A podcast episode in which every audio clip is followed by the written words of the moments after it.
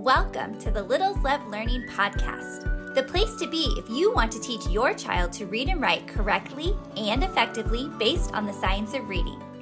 My name's Erin, and I'm a former classroom teacher with my master's degree in early childhood education and over 15 years' experience.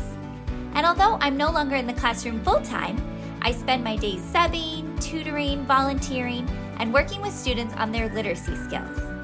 I am passionate about helping parents like you understand how kids learn to read and write in the right way. Because, yes, there is a right way. Each week, we'll tackle the most important topics in early literacy, including the best way to teach letters and sounds, the difference between sight words and high frequency words, and why spelling and handwriting should not be skipped. Are you ready to help your child become a strong reader? Then let's dive into today's episode. You ready to read some words with me? Here we go. Sat, log, tap, hog, mat, cap, chug, tug, dip. Those are flashcards, and those flashcards happen to be for regularly spelled CVC words that had short vowels, consonants, and consonant digraphs. Now, why is it that these flashcards are something that I don't really recommend that parents use at home? It's not that flashcards are innately horrible, although some people will disagree with me. Uh, flashcards can be super boring. They can definitely be not the most fun way to engage our little kids when we are teaching them how to read.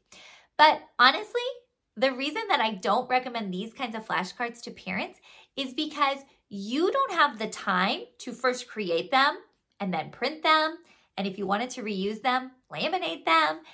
You don't have the time for that. This is really great if teachers want to have flashcards in their classroom so that they can play different games with their students, games like Go Fish or Memory or a scavenger hunt around the room. Definitely, you could use something like flashcards. But if you're a parent at home and you want your child to practice reading a variety of words, you would have to print out a lot of flashcards and you would have to know which ones you've already printed and which ones you still need to print, and it's a whole thing. So, let me offer you a different solution. Instead of using flashcards like this to practice reading with your child, I'm going to show you a much easier way, so much faster, and you're going to have your child read so many more words than if you had a set of flashcards. Let me introduce you to the blending binder. Yes, this is a three ring binder. Close it up like this. All I've done is I've turned it on its side and I have printed out letters.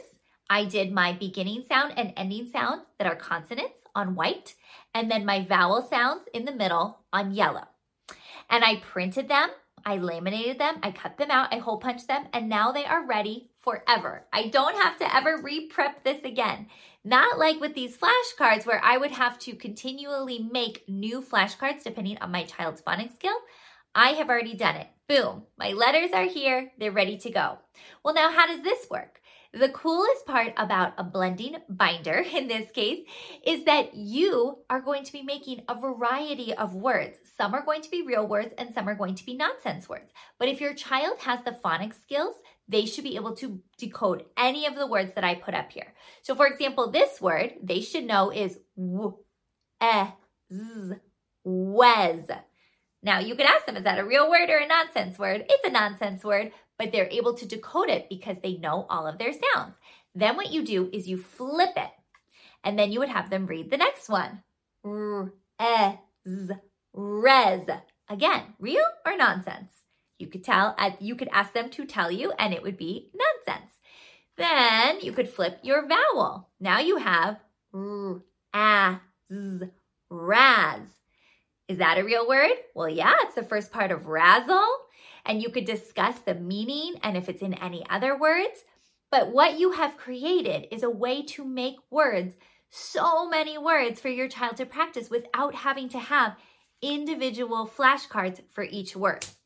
Now, the coolest part about these letters, I have already made them for you so they fit perfectly inside of a three ring binder. You are going to be able to download this for free and get started today teaching your child how to read. I'm going to leave the link down below. On these letters, I have shown you which ones need to go at the beginning of the word and which ones need to go at the end of the word. And then there are some that can go in either spot.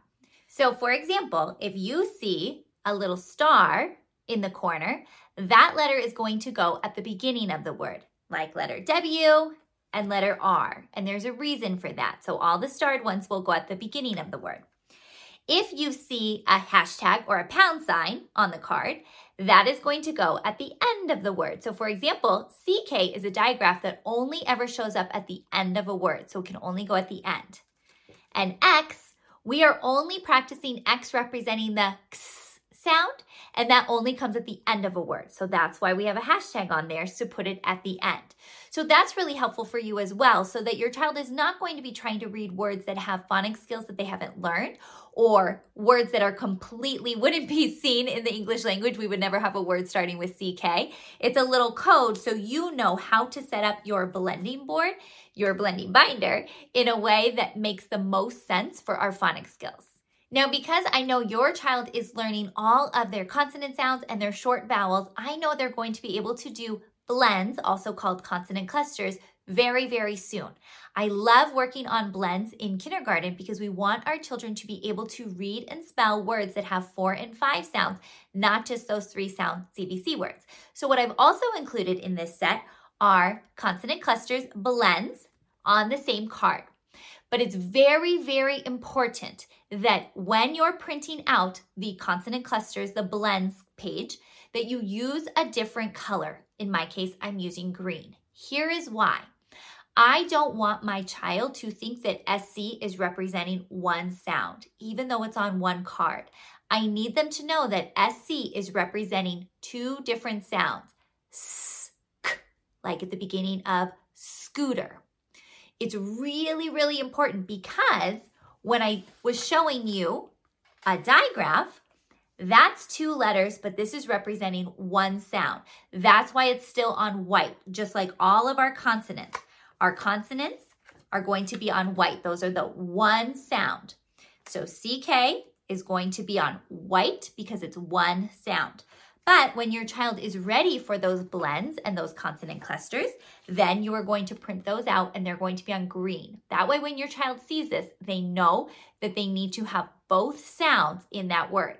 Now, again, I've used a little code. So we have a little star for all of the blends that are going to go at the beginning of the word and a hashtag or a pound sign for all of the blends that are going to go at the end of a word.